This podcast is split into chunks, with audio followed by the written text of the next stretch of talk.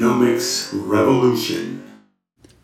Hey, this is Brad Goodner, jumping back in just for a quick trailer.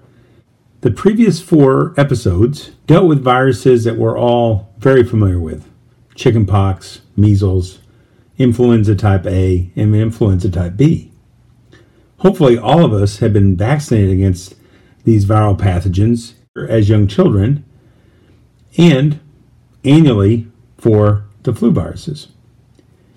The next few episodes deal with some viral pathogens that you may not be aware of, especially if you're, say, 20 years old or younger, because they either are absolutely not around on this planet anymore, a distinction only one disease carries, or hopefully they're very close to being eliminated from the earth.